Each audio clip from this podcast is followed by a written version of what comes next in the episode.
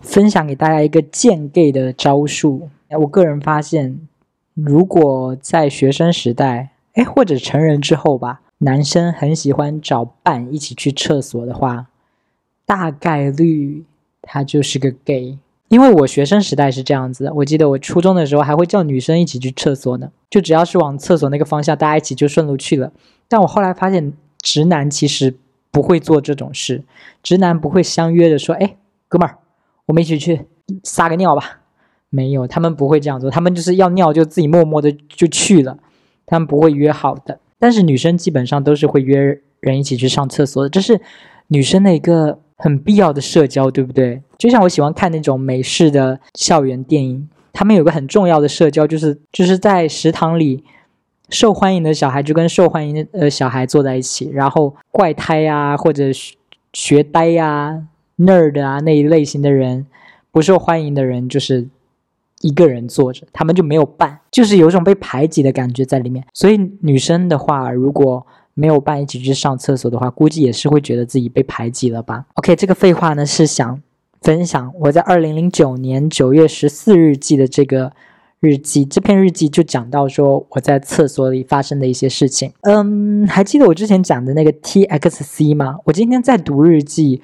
我发现那个 TXC，我好像其实是把它当成我的假想敌了。我初中的时候有一个假想敌，然后我高中的时候又给自己找了一个假想敌的那种感觉。那天在厕所里呢，就是我进厕所的时候看到陈帅在那里面跟 TXC 可能在交谈吧，因为站得很近，我就想说那我不要打扰你，我就假装没看见，我就上完厕所我就出来好了。结果我经过陈帅的时候，他就掐了一下我的腰，他说帮我擦黑板。因为那天是他值日，我说我才不要嘞，然后我就走掉了。但是我在日记里的心情是什么呢？我在日记里的心情就是陈帅看穿了我的纠结，因为我当时有在纠结说我要不要跟他打招呼，因为我自己是个很礼貌的人，我觉得不打招呼是不是太没礼貌了？但我又觉得我跟那个 TXC 又不对付，我跟他又不想说话。我有在心里小小纠结了一下这个，但是陈我就想说陈帅是不是看穿了我的纠结，所以他主动来跟我打招呼，他掐了一他掐了一下我的腰，跟我说：“你帮我把黑板擦了。”就是故意给我个台阶下。然后我在日记里就觉得说，这是不是又是一种暗示？暗示在陈帅心中跟我的关系是比那个 TXC 要好的。哎，这篇好像有点无聊，可以开什么脑洞吗？比如说。厕所的社交，哎，但我突然觉得我在男厕所里的经历好像并不是很有趣，因为我总听有些人就是可能读到的一些书啊，或者是一些文字啊，就会讲说男生之间的友谊嘛，比如说在厕所里面比谁尿的远啊，或者是掏出来看谁的比较大啊之类的，我好像都没有在厕所里遇到过人家这种状况，我肯定有吧。就是说，检查一下，看看你是有没有小鸡鸡，你是不是女生之类的，这是我身上会发生的那种状况。我突然间想到一个画面呢，是我小学的时候，我小学的时候是在一个乡下的小学上的，然后我们的公共厕所是离学校很远的一个旱厕。你你们懂旱厕是什么吗？就是它不像现在有马桶啊，可以冲水啊什么的，当时的旱厕就是在底下挖了个大坑。上面是水泥做好的那些地板啊什么的，然后地板上面有一个个的坑，然后你从那个坑望下去，就是可以看到那些脏东西的那种厕所。我记得我小时候去那个厕所，然后有看到一个比我大几年级的一个男生，因为我小学的时候那个时候还没发育，然后我就记得我当时看到了一个比我我忘了大几个年级的男生，就看到他的。那啥就是很粗很黑，我为什么突然间讲这个？我真的是，对我就我刚才讲到男厕所，我就突然间想到了这个。然后我长大之后，反而在初中或者高中的厕所里，我有看到过吗？好像没有，连陈帅的那啥，我好像也都没有看到过呢。嗯。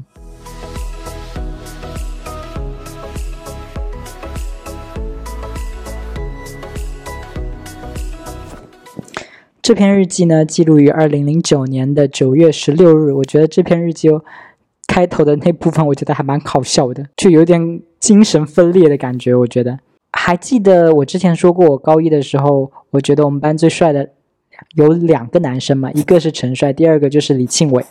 然后日记开头这段就是跟李庆伟的，呃，前面那些废话省掉啊，就是我从后面把两只手搭在李庆伟的肩膀上，他耸两下抖掉了，当时心中真是蛮愤慨的，就是我很生气，他居然把我的手抖掉了。然后我在日记里说，他以为我很想吃他豆腐吗？真是的，要不是处久了看惯了，不然我才不会觉得你帅嘞。得意啥也不晓得，真以为你有我夸的那么好啊？当初第一眼还觉得你很平凡呢，我就是在日记里这样洋洋洒洒写了一大段在气他，后面又说，可是再想想中午我要还钱给他，他又不要的样子，心又软了。就是我向他借钱，然后我把钱还他，他说，哎，那么点钱我不要了，不用还了，然后我又心软了。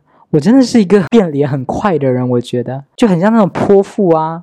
上一秒还在骂街，就是你这个臭男人，你在外面找狐狸精，你这你，然后他掏出一把钱给我，我就，哎呀，老公啊，我给你捏捏脚吧，我给你捶捶腿吧，哎呀，你真的是变脸很快的一个人。然后后面还有一段的故事是一个新人物哦，我开始念日记哦，在出校门的时候看见陈新月跟一个人走在一起，李庆伟说。那个是她男朋友吗？陈新月是我的高一的同学，然后我跟李庆伟出校门的时候就看见说陈新月跟一个人走在一起，庆伟就问我说：“陈新月隔壁的那个男生是陈新月的男朋友吗？”然后我就惊了，我说：“哦，男朋友？”因为我觉得那个人是个女的。后来我就仔细看，我就说：“啊，是男的哦。”因为那个男生的背影真的。太娘了，我就觉得他是女的，我没仔细看，我都发现不了他是男的。而这个男生呢，就是唯一选瑜伽的那个男生。嗯，怎么说？就是我们当时上体育课的时候，我们一个年段一共有十二个班，然后我们就是会把四个班四个班放在一起上，比如说三六九十二这四个班是一起上体育课的。这四个班的所有的人再去选，说你们要上排球课啊，还是羽毛球课啊，还是篮球课啊，还是足球课啊，还是瑜伽课啊？我当时是选了排球课，然后那个瑜伽呢，基本上都是女生选的，唯一只有一个男生，就是那四个班所有的选择上瑜伽的里面，只有一个男生选择了上瑜伽。也就是这个男生，就是我在背影看他，我以为他是女生的那个男生。而我跟这个男生又有什么渊源呢？体育课的时候呢，我的两个女生同学过来跟我说，刚才那个人在讨论我，哎，我怎么给那个男生取个代号啊？瑜伽男，我叫他瑜伽男好了。我的两个女生同学过来跟我说，那个瑜伽男在讨论我，好像是因为我说了什么话。那个瑜伽男跟一个女生在聊天，就有个女生就在那边讨论我，就说我好娘哦。那个瑜伽男就说：“你不知道啊，她是陈帅的老婆。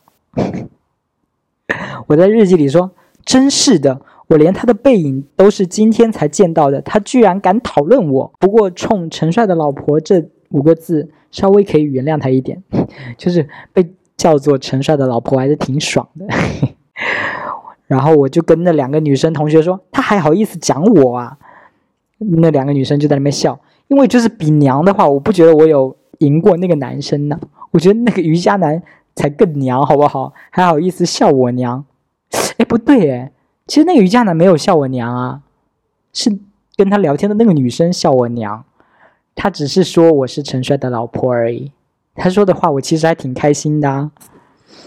然后我就问那两个女生说：“可我平时都待在教室里，他怎么会认识我？”然后那个女生同学就说：“你不出名，你老公出名啊！”我当下真的爽死了吧！我我我好开心，我听到这种话，就是有流言蜚语把我说成跟陈帅是一对，我多开心啊！我因为陈帅就长得帅嘛，可能算是当时的校园风云人物，所以很多人会讨论他。但是我真的就是小透明诶。然后陈帅的话，他可能会去打篮球啊，他会跟一些男生一起站在阳台上。看看风景啊什么的，而我是那种乖乖小孩，我都是一直待在教室里。我就我觉得我其实真的是蛮透明的，就是没什么存在感的一个人。没想到我还能被讨论呢，就觉得还有点小爽。其实，因为他讲的话，可能因为他传的留言也不是什么特别恶毒的、特别人身攻击的，说我很糟糕的那种留言，所以我就是。没有特别难受。我这辈子有没有被传过什么特别接受不了的流言蜚语啊？我想想看哦，好像没有诶。我好像我觉得我人生最大的被攻击的点，就是什么娘啊、不男不女啊这种的，还在我的承受范围之内。有没有什么是我特别接受不了、特别崩溃的？好像没有这类型的流言蜚语。说我是校草的老婆，这真的太算不上攻击的话了。除除非是那种很 man 的男生会觉得说被讲这种话很受不了吧。但我其实就无所谓啊。我还有一个传闻是听我另外一个女生同学讲，她就说陈帅其实是喜欢男生的，所以跟我走的那么近。然后他后来交女朋友都是为了掩盖他是 gay 这个事情。对，这就是当时的一个留言，但当然是假的啦。我刚才努力想了想，就是除开我自己的留言，有没有听说过一些学生时期别的同学的留言？就是那种可怕的留言，好像我也没想出来，可能是因为长大了，是不是？就觉得中学生时代的留言最可怕的，也就是什么跟性有关系的东西，他是同性恋，或者他跟谁做了，或者他被谁包养了这种，对不对？但现在看好像都不是什么特别精彩的传闻，可能有一个勉强的，其实也是跟性有关的，这样算留言吗？就是我大学的时候。有一个女生老是被某一位男老师点起来提问，然后大家都在底下传说这个女生跟这个男老师好像私底下有什么不可见人的勾当之类的。但我跟那个女生还算挺熟的，那个女生就跟我说，那个男老师私下约她，就一起约去什么地方见面呐，然后但是是打着学术的名义，就说为了你的实习，为了什么什么的，我们一起见面。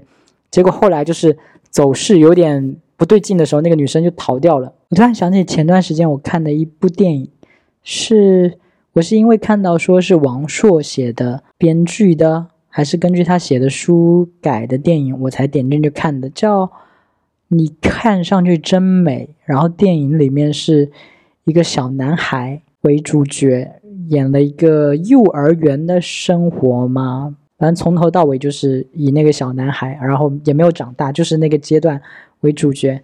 然后有一个类似的东西，就是那个小男孩散播了一个谣言，说他的老师是妖怪，然后大家都开始非常惧怕那个女老师，这样一个谣言。哎，我以为会有很多哎，我以为这种，毕竟我看了那么多电影啊、书啊，总会读到一些相关的。一些关于学校留言然后害死人的那种，或者很吓到人的那种例子，但我好像一时真的是想不太出来什么特别精彩的事例耶。我想到的校园的留言，哎呦，我不知道为什么第一个冒出来的就是什么《玫瑰少年》蔡琳那首歌里面《玫瑰少年》的那个故事，也是一个娘娘的男生死在了男厕所里，就是大家怀疑他是被。同学霸凌死的嘛，但具体的情况也不知道。我在如果回到那个时候，可能也就是他经历了大传留言说他下面没有那啥，一定要脱他裤子检查的那种，这种类似霸凌一样的那种。嗯，讲到霸凌，我又突然想起来，我前一段前几天刷到一个 Twitter 上刷到一个视频，是一群女生霸凌一个女另一个女生，几个女生就扇那个女生巴掌，然后把那个女生衣服脱光了。手里还拿着一个饮料瓶子，就一个女生就掰开她的大腿，就说：“你给我张开。”然后我不知道那个手里拿饮料瓶的女生是不是哈，准备要把这个饮料瓶就是弄到人家的那里面去。后来那个女生就是哭着说对不起，然后站起来就是穿着衣服跑掉了，提上裤子跑掉，都没穿衣服就跑掉了。然后另外几个女生就说。他妈的又给他跑了，赶紧追！这种后来视频就结束了。所以那个女生被欺负，是不是也是有一些留言在她身上？哎，我真的是硬要往我的主题上拽，可能没关系，可能人家就是单纯的被欺负了，但是也有可能会不会是一个留言？还记得我那个校花同学被找麻烦，就是因为对方说：“哎呀，你不是很骚吗？”好像作为女生来讲，如果你被冠上了一个很骚这样一个传闻的话。就是很容易被欺负。那男生的话，估计就是很娘吧，估计就是你是男的女的，然后就是要脱你裤子检查。然后其他留言可能大家都不感兴趣吧，所以其他的流言蜚语就是不容易流行起来。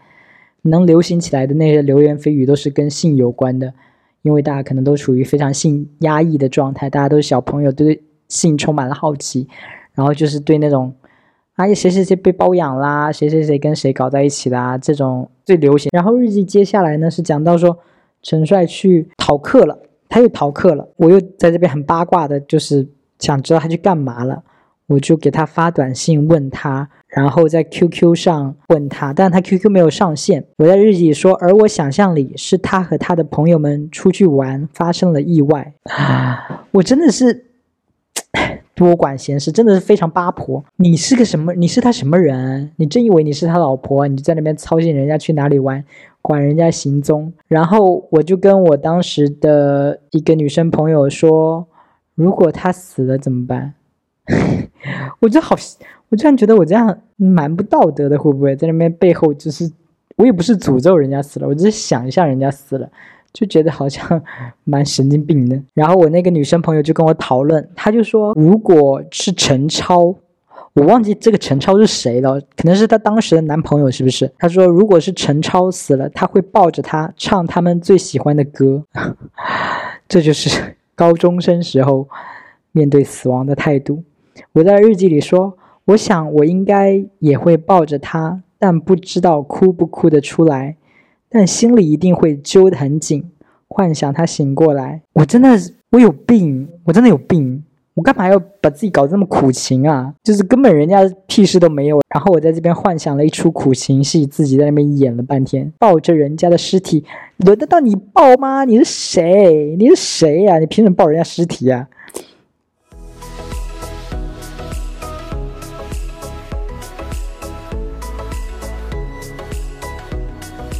这篇日记呢，记录于二零零九年的九月二十日。难道我真的只有在他需要帮助的时候，才会在他的世界存在吗？只有问作业才会跟我聊天，跟我打电话的时候，我说我没做英语作业，然后他就说我坏孩子，我就说拜托你也没做，然后他就马上说好了好了，想赶紧结束通话。是我可爱功力减弱了吗？早知道我就说屁嘞！我坏孩子，你还不够坏啊！有些事怎么也想不通，他就是这样一个迷人的谜呀。嗯，那句话就是，难道是我的可爱功力减弱了吗？所以我当时就觉得，我跟他要有好的友谊，都是因为我足够可爱，是不是？他有在在乎男生的可爱吗？Anyway，就是日记的开头啊。难道我真的只有在他需要帮助的时候才会在他的世界存在吗？我就突然觉得我好像蛮不知足的。就是我记得我当时很难过，觉得说他为什么不理我啊？我好希望他理我，只要他能理我，能回复到我们刚开始的状态就好了。我不奢求什么。我记得我当时是这样想的，但是现在他已经理我了。他每天晚上打电话给我问作业什么的，他已经理我了，但是我还是不满足，我又开始要更多了，就觉得啊，难道我就在你心中就只是一个抄作业的功能吗？就是会有一种贪心的感觉，就觉得不知足，就很像。某些哈，只是某些，我不是说全部。某些在恋爱关系里的那种很任性的女生会这样子，就是说，你连这个单都不愿意给我买，你凭什么说你爱我？你连一个 LV 的包都不肯送我，你凭什么说你爱我？然后你连你的肾都不愿意挖给我，你凭什么说你爱我？就是可以无限叠加，就是你做了这件事，他就会要求更进一步的事。我发现我也是这样的模式。一开始只要你理我就好了，现在你理了我，我又觉得不够，你还需要更怎么样？但是好像就是没有这样的男生，我觉得男生不会这样咄咄逼人去质问说，去质问女生说你是不是爱我？我感觉男生好像就是只要跟女生在一起，男生就不在乎那个女生了，就就不再期待从这个女生身上得到更多的爱了。比如说，你连内裤都不帮我洗，你凭什么说你爱我？你连饭都不帮我做，你凭什么说你爱我？你连孩子都不给我生，你凭什么说你爱我？我觉得好像几乎我没有听到男生会发出这样的质问呢。但是男生会特别在乎说，就是我观察到的男生，他们会特别在乎说自己是不是被戴绿帽子了。你可以不爱他，但是你不可以给他戴绿帽子。你给他戴绿帽，他可能会杀了你。我觉得，嗯，讲到这里，我就想做一点就是观点的输出。我就想，因为我觉得这是非常不对的一个观念，就是男生觉得说你给我戴绿帽子，我就可以打你、杀你这种的。我觉得这是非常不正确的观念。这是这是古代人的观念，但我觉得我们现在好像有点倒退了。就从我在网上的观察到的现象，我觉得发现好多网友都对出轨这件事变得非常不可容忍。就是出轨当然是不对的，但是他们会，我觉得那个已经就是对出轨喊打喊杀，超过了他应该原有的受到的惩罚。就是平时哈，一个人杀人，大家都会说，哎。你怎么可以杀人？杀人是不对的。但是如果你再补一句说被杀的那个人出轨了，被杀的那个人给杀他那个人戴了绿帽子，这种话啊，就会有一部分人就说：“哦，该死！”我觉得这是非常不对的价值观。不管是男生出轨女生，还是女生出轨男生，都不可以杀人，也不可以打人。就你如果一定要，你如果一定要报复对方出轨的话，你也可以去出轨。这才是对应的惩罚。你如果去动手打他或者杀他，这就已经超过了。我我就突然就联想到了那个奥斯卡前几天发生的那个事情，Chris Rock 说就是开 Will Smith 老婆的玩笑，结果被 Will Smith 冲上台打了一巴掌。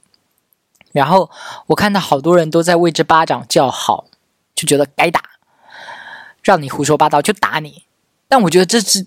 这是不对等的，就是他说你老婆跟你动手打他，这是不对等的。你觉得他讲的话冒犯到你了，那你也可以讲冒犯的话还给他，你也可以骂他，你可以骂的比他更狠，你可以就是他嘲笑你老婆，你就操他妈，你可以说这种话，但是你不能打他。OK，我觉得这是不对等的，就是超过了。就怎么说呢？就好像是高利贷，有没有？就是收利息可以，但是高利贷不行。就比如说。我向你借了一只鸡，你让我还你一只鹅，或者还你一只孔雀，那都勉强还说得过去。但是你让我还你一只恐龙，这就不对，这就是不对等的，对吧？我就觉得那一句话跟一个巴掌是不对等的。但我觉得我说这个话，估计也说服不了那些同意的人，他们估计会觉得这句话就值这一巴掌。你嘲笑我老婆，我就给你一巴掌；你要是敢嘲笑我妈，我就给你来一套降龙十八掌。最后大，最后大家都练成了绝世神功，变成了一个武侠社会。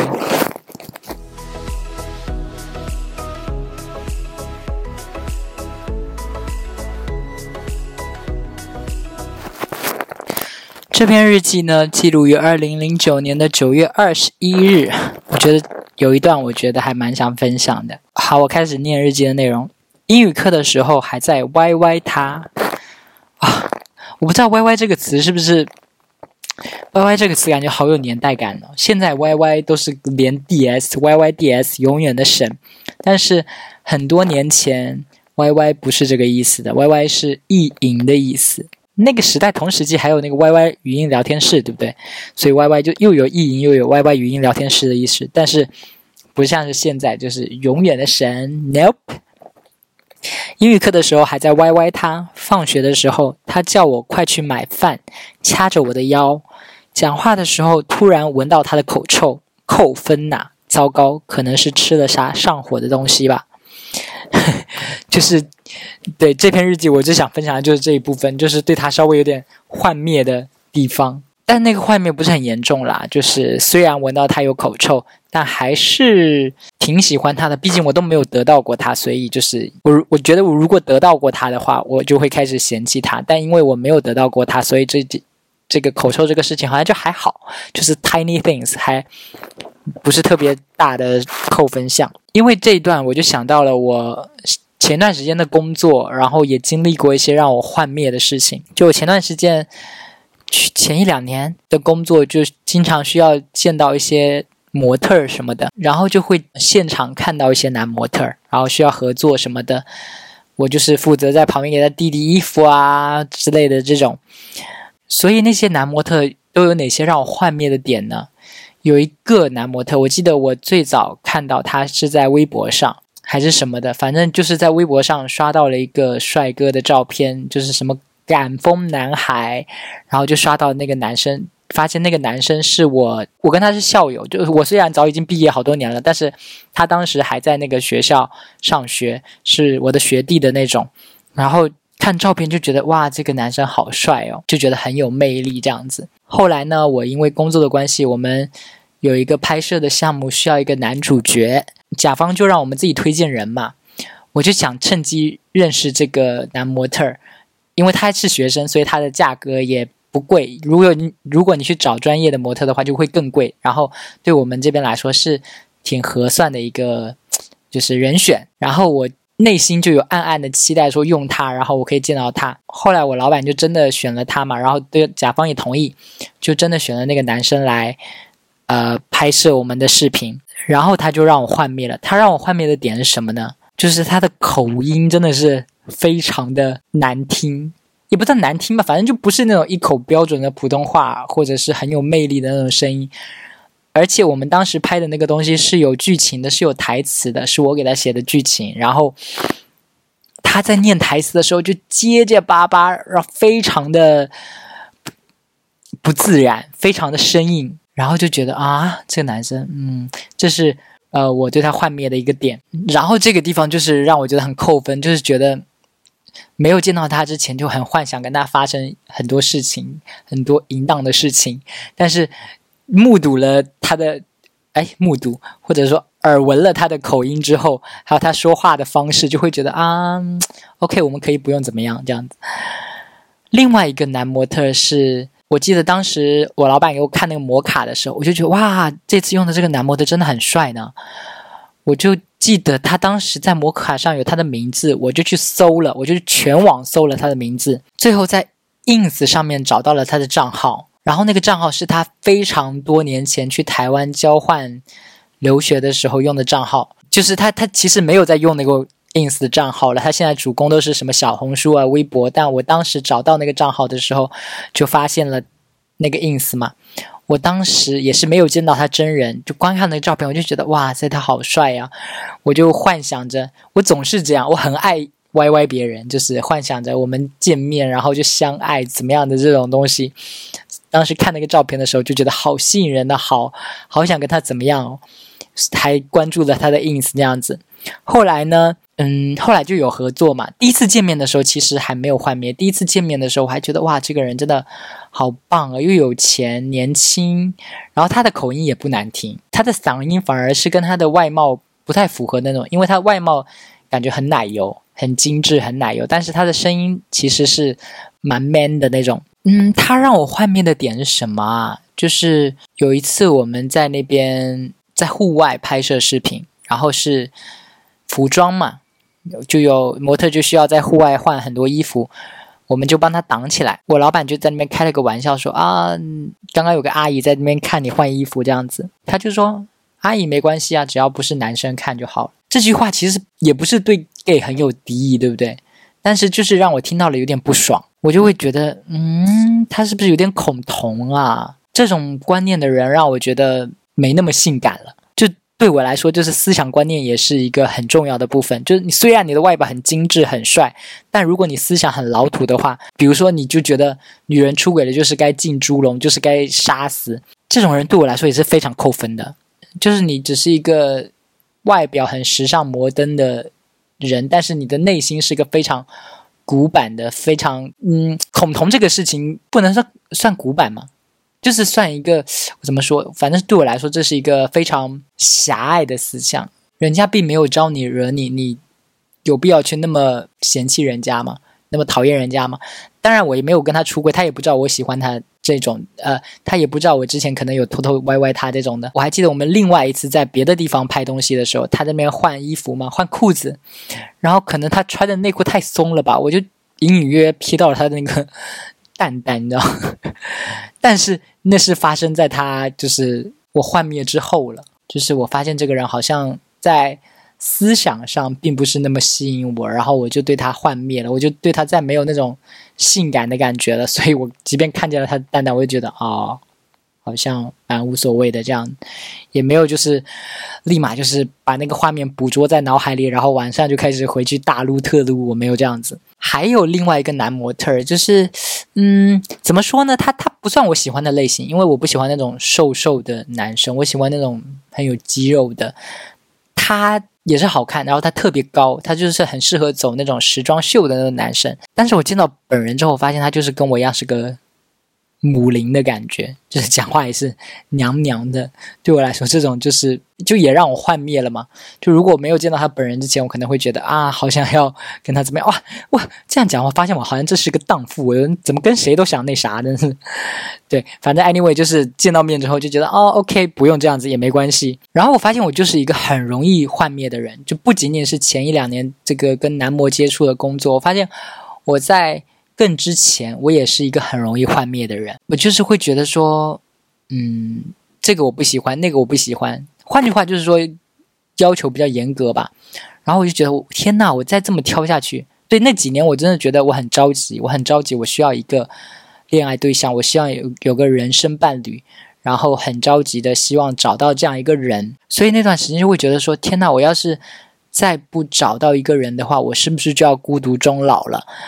就想说，嗯，要不算了吧，我就不要再那么挑剔了。因为我每次，因为我每次跟人聊天的时候，我可能都会问很多问题，想要尽量把对方摸透了，然后摸透了，并且发现摸透的这个人是我喜欢的类型，我才要跟你见面，我才要跟你做什么。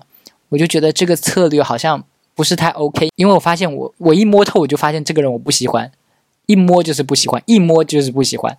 那我这样就觉得我永远找不到我的人生伴侣了，我就想说算了，要不要就来一次开盲盒好了？就有一次我看到一个资料是九五年的，然后一八零，照片看着也还行，我就想说，嗯，算了，这次不要多聊了，我们就来吧。他因为他就主动向我问我要不要那啥，要不要约一下这种的，我就想说好，那这次我就破个例，我就来吧，不管了，就来吧。结果见了面，真的是我觉得我们那次也是，呃，他是蛮喜欢我的，我感觉他就会说一些很甜言蜜语的话，说想要喜欢把我说想要把我抱着那啥，或者是他主动问我说可以吻我吗这种的，但我对那个人就是没什么感觉，就即便即便我都还对他不怎么了解，但是我感觉我看到他这个人就接触之后，我们也就接触那一晚，我就接触之后我就觉得。嗯，好像不太行，没有让我很很想跟他怎么样。后来他其实还有跟我主动那个聊天，问我们要不要再那啥，但是我就拒绝了，我就说啊没空啊，怎么样就就不要了。所以那一次尝试也算是一个失败的尝试吧，就是我就想着说我不要摸透你，你直接来，但这样对我来说也没有很很有很让我觉得很性感、很 hot、很 turn me on 那种。我这个灵感是哪里来的呢？我想起来，我这个灵感是来自那个 Samantha，就是《欲望都市》里面的那个女主角嘛。大概是后面几季了，五六季的时候，她不是认识了一个剧场演员吗？剧场男演员很帅，她就完全享受跟这个男演员的姓氏，就是我们来 cosplay 一个什么女间谍跟国安局的谁，然后我们偷偷约会这种，或者或者她是一个家庭主妇。然后有土匪冲进来，或者什么，他是一个会计，什么什么，我就记得他那一集就是有很多角色扮演的，然后他们有很多角色扮演的，然后只为了进行性事，但女主角对那个男生完全不了解，而且她也完全不想了解那个男生，而那个男生就是很想要暴露自己，很想要让那个女主多了解自己，说我是一个怎么样怎么样的人呐，然后想要有更深的接触，但是女主就是很抗拒，她就说打住，我不想要知道你那么多。如果我知道你太多的话，那个神秘感就被破坏了。那个神秘感一被破坏的话，他就不想要再跟这个人有性上面的接触了。我觉得他这个理解就很到位，就是真实的人就是不完美的，就是会让人幻灭的，因为他就是太知道人无完人了，就知道对方的真实状况一定会让自己幻灭，所以就是算了，我就不了解你了，你就一直保持这个神秘感吧。虽然后面他还是就是对他们还是深入认识的，但是让我 get 到了这样一个观念，就是说要保持那种神秘感，让你的让自己不幻灭，可能会在那个两人的关系里面更有情调这种的。嗯，我跟我朋友聊过这件事情，我就发现大家在交往这件事上真的差好多，就是有一类人。的感情是成长型的，就是我可能对你本来没什么感觉，但是我慢慢跟你相处，相处久了就会觉得，哎，你这个也很棒，那个也很棒，然后就越来越爱你，然后你在我心中的形象就越来越完完美。然后这一类人往往是女生，另一类人就是我这样的人，就是最开始的时候，你在我心中的形象可能是最完美的，就是最光芒闪耀的那种，像佛像一样闪金光的那种。然后慢慢相处下来，我就发现说，哎呀，你这个我也不喜欢，你那个我也不喜欢，然后你的完美形象就开始片片凋落，然后你就你的光环全部消失，就变成一个泥巴人，我就再也爱不起来的那种。